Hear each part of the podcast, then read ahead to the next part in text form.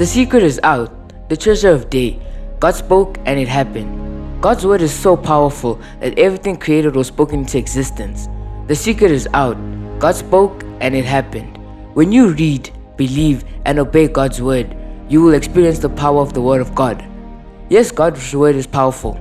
In creation, God set things into motion that continue to this day. The sun is still shining every day, the earth is still rotating around the sun, and the plants are still reproducing after their own kind.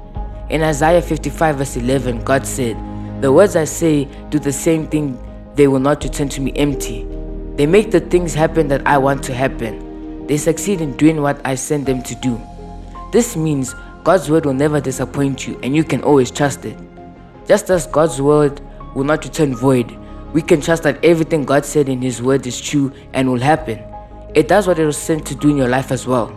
Today's treasure fact is I can trust that everything God said in His word is true and will happen. Spend time in God's Word and write down what God is saying about your life. Speak God's Word over your life every day. Take your Bible and make a pledge to read it, believe it, and obey it. Let us pray.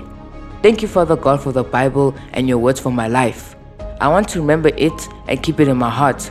I believe that your word is powerful and the truth. Help me to obey your word every day of my life. In Jesus' name, amen.